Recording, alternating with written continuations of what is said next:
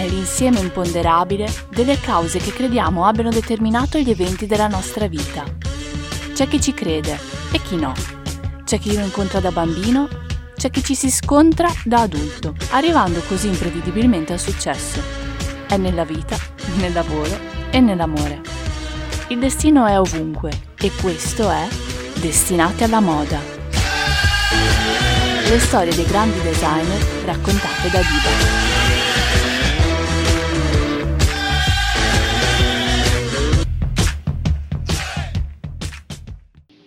La mer qu'on voit danser. Sono i primi anni del Novecento. Siamo a Gronville, sulle coste della Normandia.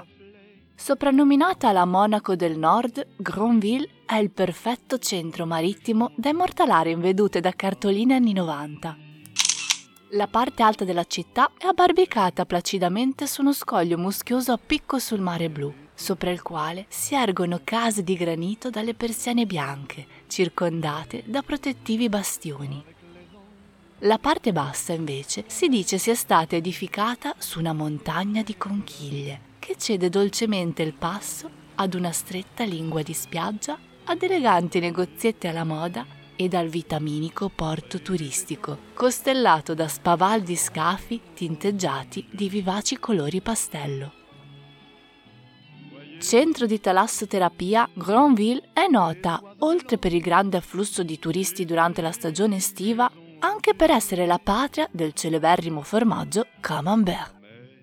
La leggenda gastronomica vuole infatti che il 3 luglio 1870 venisse inaugurata la linea ferroviaria Parigi-Granville.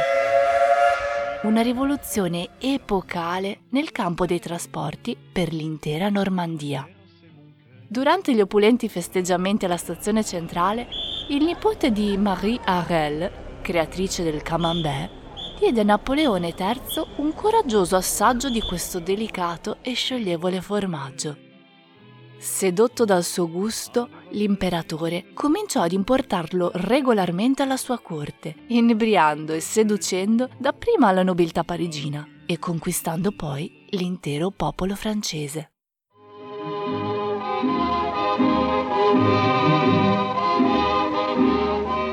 Durante la stagione fredda, Granville passa da elegante quartiere di Parigi che pullula di ricchi turisti a tranquillo porticciolo dove si contano solamente le anime dei residenti. Vi è però un edificio che con il suo intonaco rosa confetto sembra conservare ancora un po' della passata primavera, staccandosi dal grigiore umido dell'ambiente ed attirando inevitabilmente gli sguardi di quasi tutti i passanti, la villa Le Rombe. È proprio nel cortile di questa residenza strapiombo sul mare che incontriamo l'elegantissima signora Madeleine Dior. La Madame si sta proteggendo dall'aria invernale stringendosi nel suo cappottino smeraldo dal taglio in perfetto stile Belle Époque con un soffice e caldo collo di pelliccia di visone. Con gentile autorevolezza sta dando delle indicazioni a dei manovali che lavorano con decisamente poca lena al sentiero di ghiaia grigia e alla bozza di quello che sarebbe diventato un fiorente giardino all'inglese con svariatissimi fiori e piante, ma soprattutto molte, moltissime rose.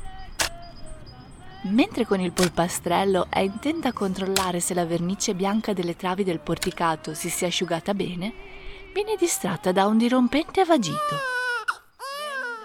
Il richiamo che la fa entrare in casa con premura è quello del suo secondogenito, nato il 21 gennaio 1905, sotto il segno del creativo acquario, ovvero Christian Dior.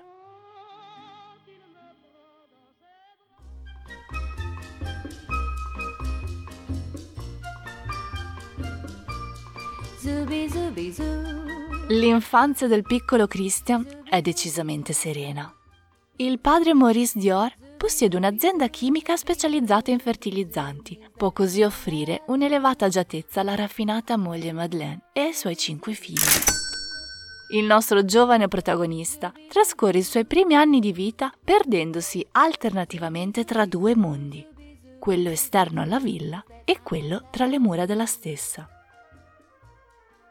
Fuori può correre inalando salubri boccate di salsedine, perdersi tra i grandi arbusti del giardino, apprendendo così i primi rudimenti di botanica, e crogiolarsi nell'ascolto delle voci delle donne di città, che coi loro canti tradizionali si tramutano per lui in ammaglianti sirene. Dentro invece il suo approccio è più improntato alla contemplazione dei dettagli della grande casa, come le pagode in paglia e bambù dei pannelli che invadono la grande scala e risalgono fino al soffitto. Ci sono poi le lampade di vetro colorato che coi loro riflessi fanno fantasticare. Ma soprattutto l'ufficio del padre, il luogo interdetto per eccellenza, contenente però un tesoro, ossia il meraviglioso telefono di cui il piccolo attende trepidante ed un po' intimorito l'acuto squillo. Granville, con le sue suggestioni, sarà l'ambiente che più di ogni altro formerà il gusto del couturier.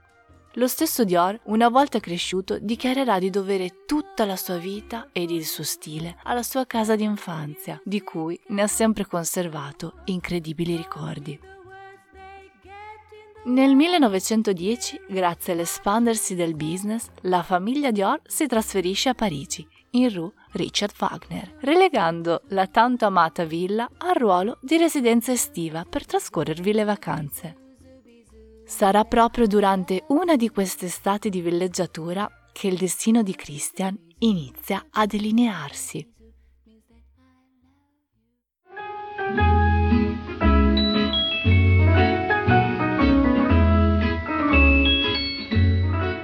È il 1919. Dior ha 14 anni e puntualmente come ogni estate è arrivato a Granville insieme ai suoi familiari, con decine di bauli, borse e cappelliere. Da ragazzo ben educato qual è, sistema subito i suoi effetti personali nella camera da letto con grande premura e dopo un bagno rinfrescato si veste da zingarello. Deve infatti svolgere un lavoretto da venditore ambulante alla festa di beneficenza per i soldati che si tiene nel centro città. Freme, ma deve attendere che siano tutti pronti, anche i genitori ed i fratelli. Dopo dieci minuti, il distinto signor Maurice scende le scale dell'ingresso, seguito dalla piccola tribù. Fa un cenno a Christian e, come d'abitudine, estrae il suo piccolo pettine d'argento dal taschino interno della giacca di lino chiara e si dà un ultimo ritocco ai lunghi baffi. Bene, ora manca solo la mamma. Dior inizia ad agitarsi e batte ritmicamente il piede destro sulla ghiaia grigia del cortile, spostando ad ogni colpo sempre più sassolini e formando così un micro avvallamento. Il rimprovero della signora Madeleine, sovrana e guardiana del perfetto giardino, arriva repentino come il tuono dopo il lampo. Basta un Christian deciso, forte e chiaro per interrompere il ragazzo e farlo affrettare subito a pareggiare il ghiaino. Dior si rialza da terra ed appena rivolge lo sguardo alla madre si sente di aver fatto pace col mondo intero. La Madame è una visione. Sul pianerottolo della villa svetta come fosse una statua greca. Il suo portamento aristocratico rende ancora più raffinati gli abiti all'ultima moda che indossa. Il figlio studia scrupoloso il suo outfit in stile Belle Époque, composto da una camicetta nera dall'ampio scollo a V ed una lunga gonna scura, ricoperta da un pizzo bianco ricamato. Ne completa la figura un cappello nero a tesa larga, decorato con una semplice rosa bianca che porta leggermente inclinato da un lato lasciando così più spazio al profilo migliore.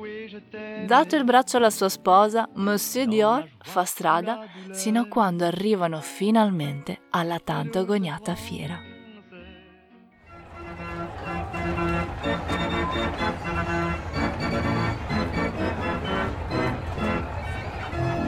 L'allegra musica del carosello giunge leggermente stonata sino al botteghino d'entrata e l'odore caramellato dello zucchero filato sta già mostrando i suoi energizzanti effetti sulla sorellina più piccola, che salta come avesse le molle sotto i piedi.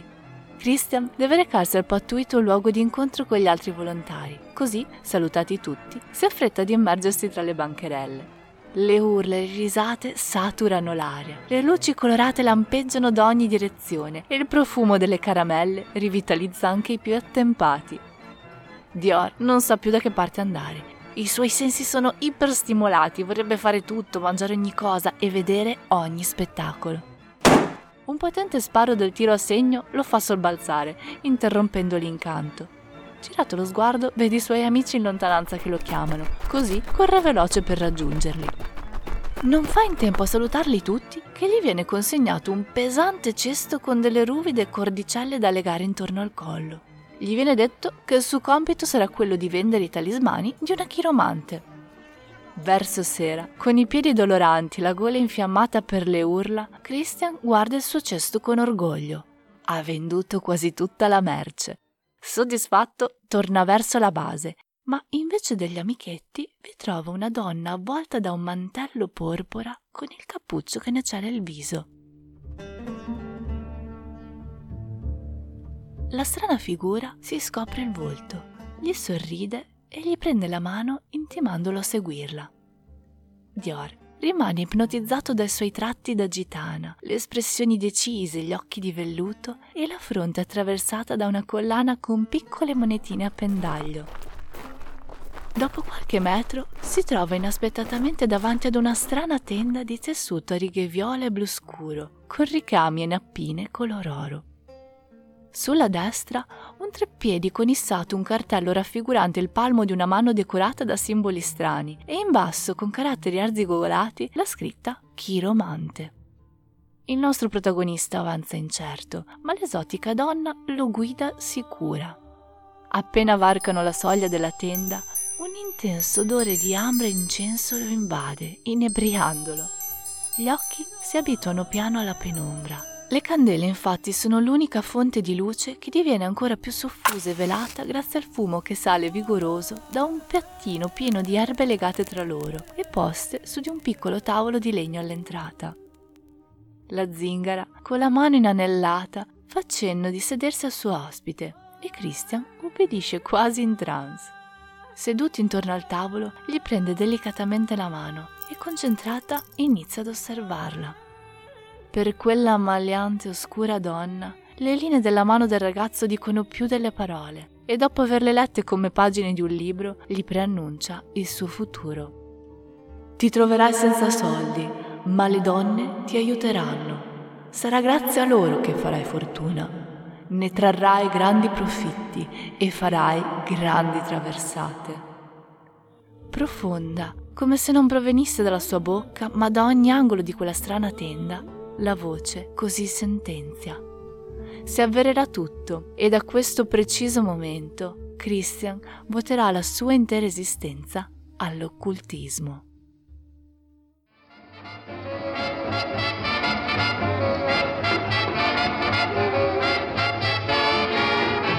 Sin dai primi anni vissuti a Parigi, Dior comincia a far parte della brulicante vita artistica notturna, tanto che a 20 anni diviene amico del celeberrimo Jean Cocteau, poeta controcorrente dal carattere esuberante, che possiamo raccontare come una delle personalità che ha segnato indelebilmente la cultura del Novecento. Ben presto entra così a far parte di un piccolo gruppo di intellettuali, soprannominato Le Club, che si riunisce settimanalmente al Tiptoes Bar, su Rue Tronchet. Tra di loro vi sono pittori, poeti, scrittori, attori, drammaturghi, tutte discipline che affascinano molto Christian, ma che non possono permettergli un'occupazione appropriata. Per questo il padre, ignorando le sue evidenti inclinazioni, lo costringe ad iscriversi al rassicurante istituto di scienze politiche, a garanzia di un ottimo futuro impiego. Christian asseconda con riluttanza il volere paterno per ben cinque anni, fino al 1925, quando decide di lasciare quegli studi a dir poco tediosi per dedicarsi ad un progetto tutto suo, aprire una galleria d'arte. Così, nel 1928, grazie al sostegno economico della famiglia, apre le porte della sua galleria, nella quale espone le opere avanguardiste di artisti ed amici cubisti, surrealisti ed astrattisti, Purtroppo, a causa della grave depressione che sconvolge l'economia mondiale alla fine degli anni venti, l'azienda di fertilizzanti della famiglia Dior inizia a non fatturare più come prima, avviandosi verso il tracollo finanziario e decretando la chiusura dello spazio artistico espositivo tanto caro al nostro protagonista. La prima parte della profezia si è così compiuta.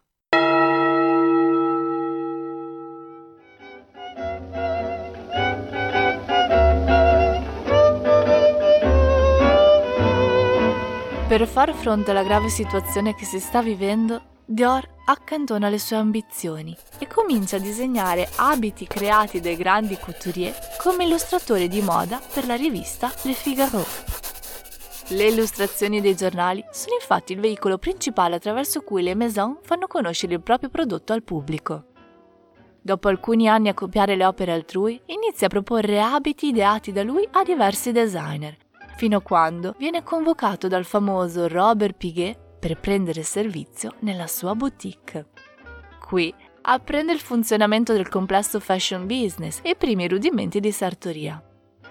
Dopo due anni, precisamente nel 1939, allo scoppiare della Seconda Guerra Mondiale, viene chiamato per assumere gli obblighi di leva.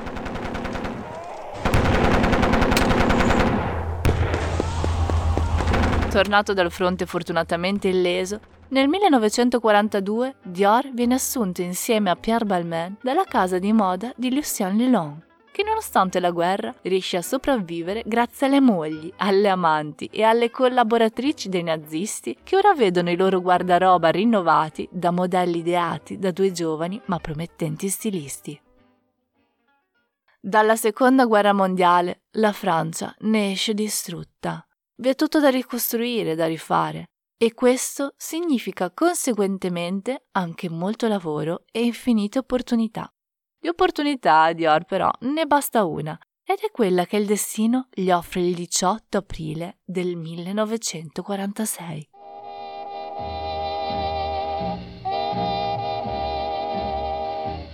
È sera. I lampioni e le insegne dei locali cominciano ad accendersi uno dopo l'altro e nell'aria si può sentire la primavera che timida avanza dopo il gelido inverno. I profumi dovrebbero essere ancora evanescenti, ma il calore del sole di quella radiosa giornata li esalta appieno. Dior si ferma ad inspirare profondamente con gli occhi chiusi. Quelle fragranze gli donano pace ed un fugace ricordo infantile del giardino della villa di Granville pieno di quei fiori, tanto amati e curati amorevolmente dalla madre che ormai non c'è più. Il momento è passato e può tornare alla realtà. Continua così a risalire a piedi la famosa via Faubourg Saint-Honoré. Camminare lo aiuta a pensare e lui ha bisogno di riflettere intensamente perché l'indomani dovrà incontrare Monsieur Marcel Boussac e dargli una risposta in merito alla sua offerta di lavoro. Boussac è il più celebre industriale del dopoguerra. È soprannominato addirittura re del cotone ed in virtù delle sue finanze ha proposto a Christian di diventare direttore artistico della maison di moda Felipe Gaston, un brand che avrebbe voluto far risorgere dalle ceneri reduci di un fulgido passato. Dior è molto indeciso, così, in quanto superstizioso ed estremamente attento ai segni del fato, ripensa ed analizza i fatti non riesce a togliersi dalla testa i tre casuali incontri avvenuti sequenzialmente con un amico di infanzia per le strade della città, lo stesso amico che gli presentò qualche tempo prima proprio Monsieur Boussac con l'augurio di compiere il suo destino. Mentre è intento congetturare, inciampa su un oggetto rischiando di cadere. Mantenuto l'equilibrio per un soffio grazie ad uno sgraziato balzo, si aggiusta prontamente il soprabito e alzato lo sguardo si accorge di essere davanti all'ambasciata inglese. Il ricordo di Granville affacciato sulla manica proprio di fronte alle coste inglesi irrompe per la seconda volta nel giro di pochi minuti. Si volta per vedere cosa avesse attentato alla sua andatura e scorge una piccola stella. Sollevato, in quell'istante capisce la risposta che avrebbe dato a Boussac. Quella stella è infatti un'ulteriore conferma del responso che l'amica veggente Madame Delahaye gli aveva predetto qualche giorno prima tramite i suoi tarocchi. Finalmente deciso, mette in tasca quel manufatto che diviene metaforicamente il simbolo e il riferimento della via da percorrere per compiere il proprio destino. Esattamente, come una stella polare che immobile guida i viaggiatori sicuri verso le loro mete. Come scrisse lo stesso designer, il caso viene sempre in aiuto a chi desidera fortemente qualcosa. Fu così che l'indomani Dior si presenta da Boussac, annunciando che non avrebbe guidato la Philippe Gaston, ma una maison a suo nome, in cui tutto sarebbe stato nuovo, dall'approccio al personale, dai locali al mobilio. Si dilunga a spiegare nel dettaglio la sua visione all'impresario, ma ciò che colpisce particolarmente il pragmatico Boussac è l'idea di una silhouette con ampissime gonne a ruota, ossia capi che implicano grandi quantitativi di stoffa, cancellando così le fastidiose restrizioni del dopoguerra. Il magnate vede in questo stile la possibilità di crescere il suo mercato di tessuti come mai prima di allora e senza pensarci ulteriormente accetta di finanziare l'apertura della maison. L'accordo è siglato. Ora bisogna solo decidere dove sorgerà la casa di moda Christian Dior. Sunshine, lollipops and rainbows, everything that's wonderful is what I feel when we're. L'edificio prescelto per entrare nella storia è il piccolo Hotel Particulier al numero 30 di Rue Montaigne. Appena il designer vi posa sopra gli occhi, percepisce che quelle mura sono destinate ad abbracciare la Maison Dior. Le proporzioni ridotte e la sobria eleganza, priva di una storia troppo imponente, sono le caratteristiche che lo fanno innamorare. Deve essere suo per forza. Nonostante il parere contrario di Boussac, Dior riesce ad avere la meglio ed i lavori di ristrutturazione possono cominciare. L'idea è quella di ridare quel luogo con suggestioni della sua infanzia. È così che prendono forma stanze in stile neo-Luigi XVI, con pareti in legno decorato di bianco, specchi dorati, lampadari di cristallo, mobili laccati di bianco, sedie in vimini, porte a vetri smussati e disegni di Grouot. Tutto è armonioso e mai appariscente per diventare una cornice perfetta ma sottomessa alle vere protagoniste del luogo, ossia le sue creazioni sartoriali.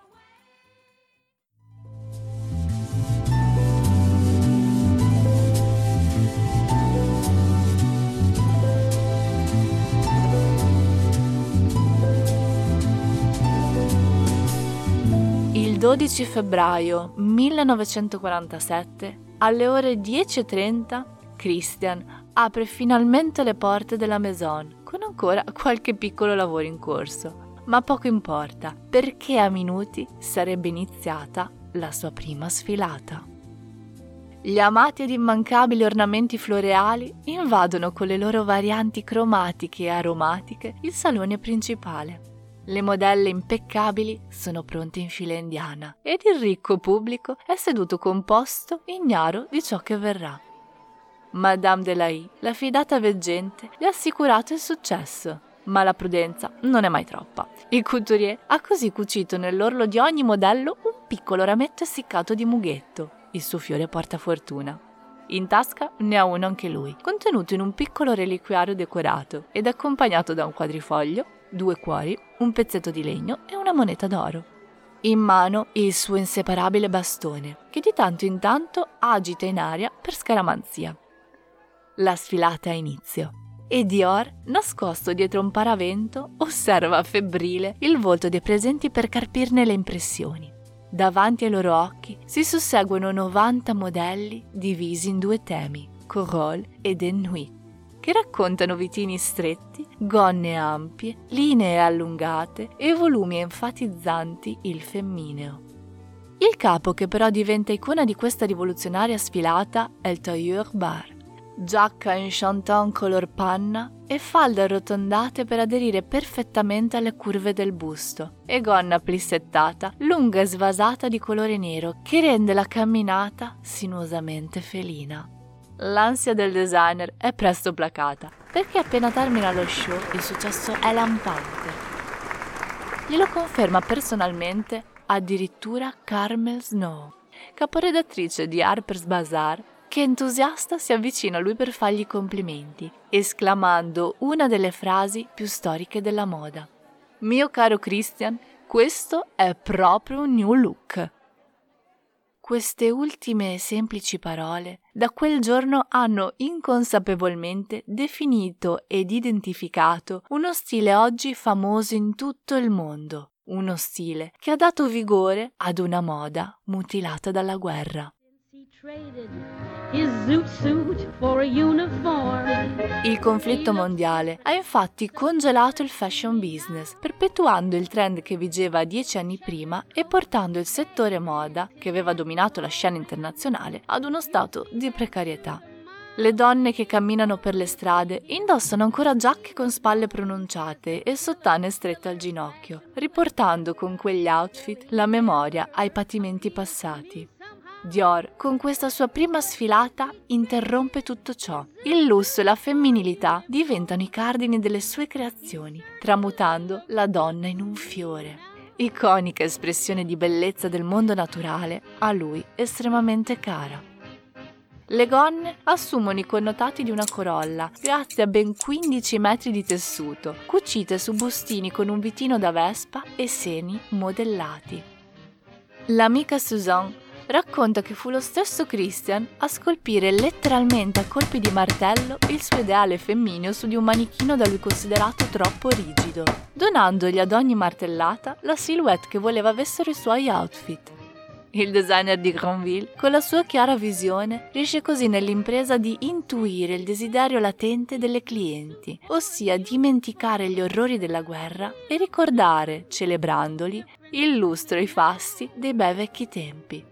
Nonostante infatti sia chiamato New Look, è al passato a cui attinge Dior, in particolare al periodo della Belle Époque. Lo stile, che a cavallo di fine 800 ed inizi 900, contempla l'uso di lunghe gonne a balze, tulle, volant ed una vita molto stretta. Le donne, durante la guerra, avevano preso il posto dei loro mariti nelle fabbriche e negli ospedali. E mentre alcuni avevano trovato in questa inversione dei ruoli la conquista della propria libertà espressiva ormai irrinunciabile, altre avevano nostalgia del focolare e del ruolo della moglie perfetta, che con un elegante colpo di tacco chiude il forno dal quale estrae il tacchino ripieno da mettere in tavola. Le prime si possono rivolgere alle morbide linee di Chanel, le seconde invece a quelle sinuose di Dior.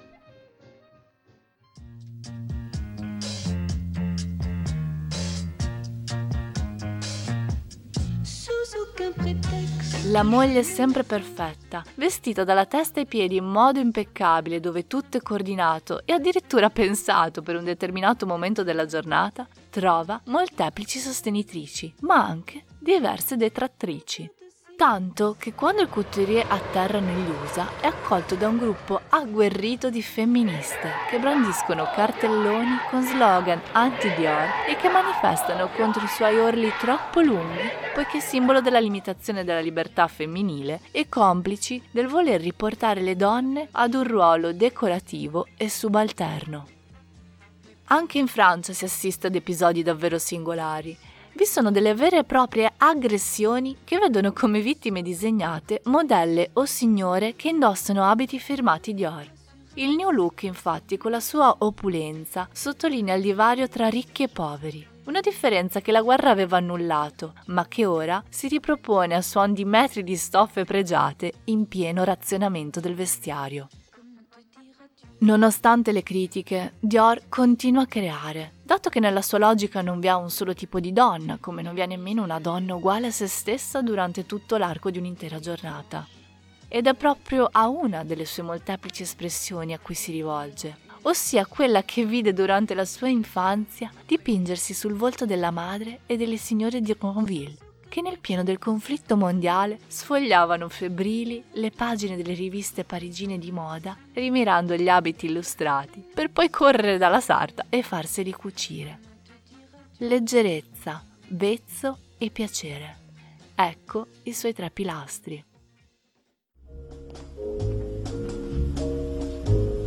Tall and tan and young and lovely, the girl from Ipanema goes walking And when she passes, each one she passes goes. Dopo qualche anno, fedele alla sua sinuosa linea, Dior crea la destrutturata collezione Mughetto, Lo fa principalmente in risposta al ritorno di Coco Chanel sulle passerelle, dalla quale anni prima prese le distanze, mentre ora ne comprende e condivide le motivazioni, ossia la comodità come fattore sempre più determinante nella scelta delle donne circa gli abiti da indossare. Il designer ormai è inarrestabile. Per capirne la popolarità, basti pensare che la sua maison negli anni 50 detiene il 75% delle esportazioni di moda in Francia. Ad ogni sfilata assistono addirittura 2500 persone che si accalcano persino fuori il salone per poter vedere in anteprima i molti modelli, indossati da donne dell'alta società che lui scrupolosamente sceglie di taglie e conformazioni diverse, per mostrare alle clienti come calza ogni abito nei diversi corpi. Le piroette e le camminate teatrali delle modelle possono durare addirittura per ben due ore e mezza, in quelli che vengono ricordati come eventi unici nel loro genere. Ed ecco avverata anche la seconda profezia della chiromante di origini gitane.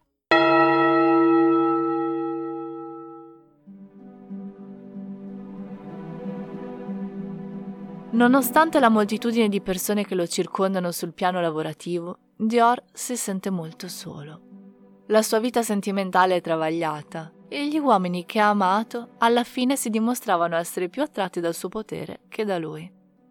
L'unica persona che lo accompagna fedelmente dagli albori della sua carriera e la sola a cui affida il suo futuro è la veggente Madame de la I. Per ogni suo consulto, il designer cardiopatico è disposto a salire ben cinque piani di scale, alla fine delle quali, distrutto, si abbandona ed affida a lei. Madame non sbaglia mai e Christian segue sempre i suoi consigli, tranne un'unica e fatale volta, ossia poco prima di morire.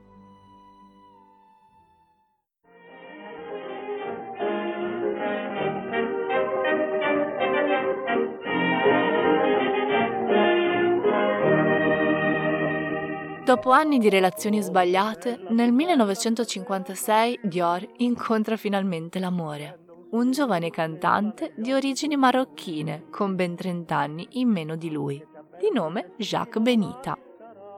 Quello di Benita è un sentimento sincero che chiede innocentemente a Christian di ricambiare in modo vero e incondizionato.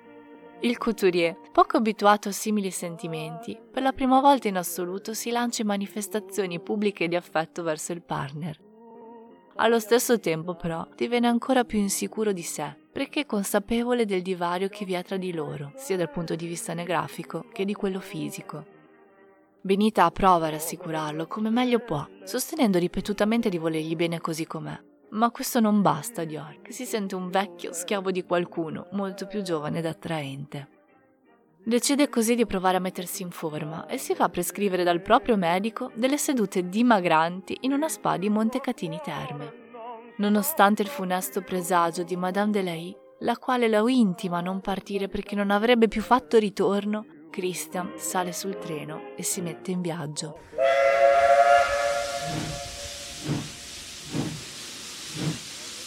Arrivato all'Hotel Pace, si concede giorni di assoluto relax, ma una sera, precisamente il 23 ottobre 1957, dopo una partita canasta con gli amici, si poggia stanco sulla sedia di camera sua e viene colpito da un infarto.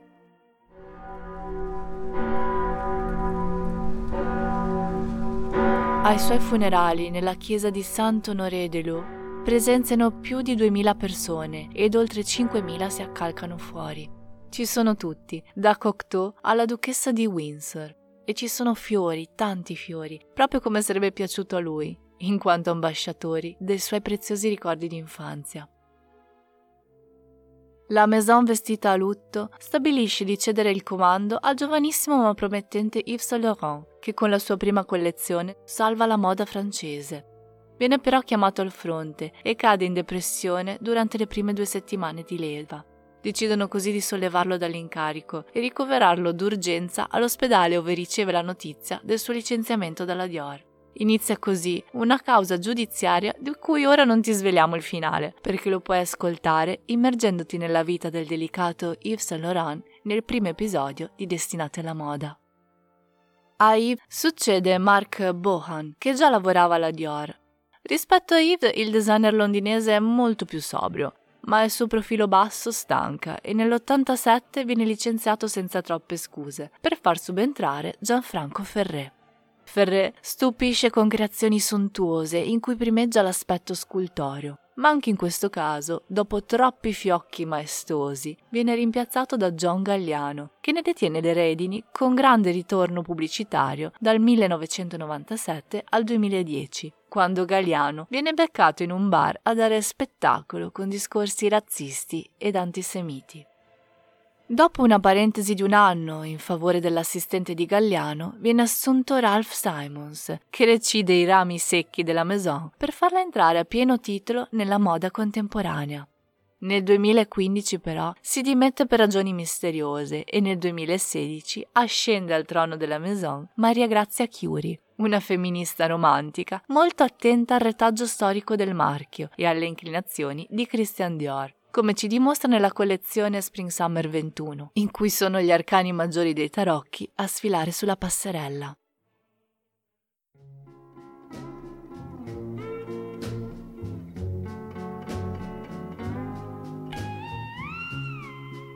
Amato ed odiato, capito ed incompreso, osannato e criticato.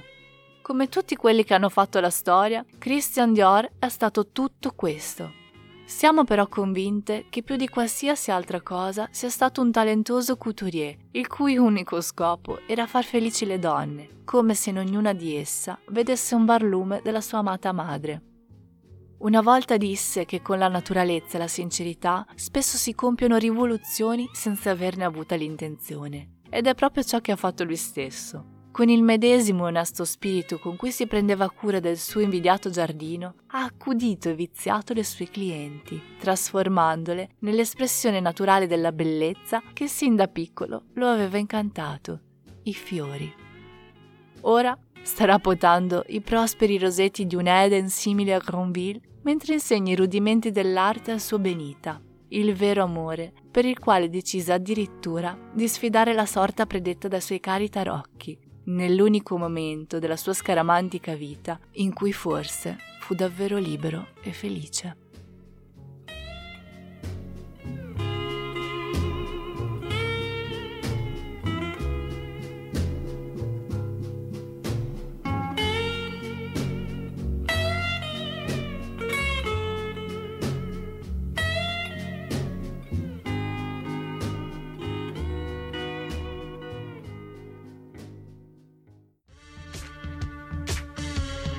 Eccoci giunti alla fine di un'altra puntata. Speriamo che questa biografia fatalista possa ispirarti. Per nuovi spunti, segui il nostro account di Instagram destinati alla moda, sempre aggiornata con contenuti inediti e curiosità sui nostri personaggi. E ricordate che, come disse Jules Verne, alcune strade portano più ad un destino che a una destinazione. Quindi, buon viaggio!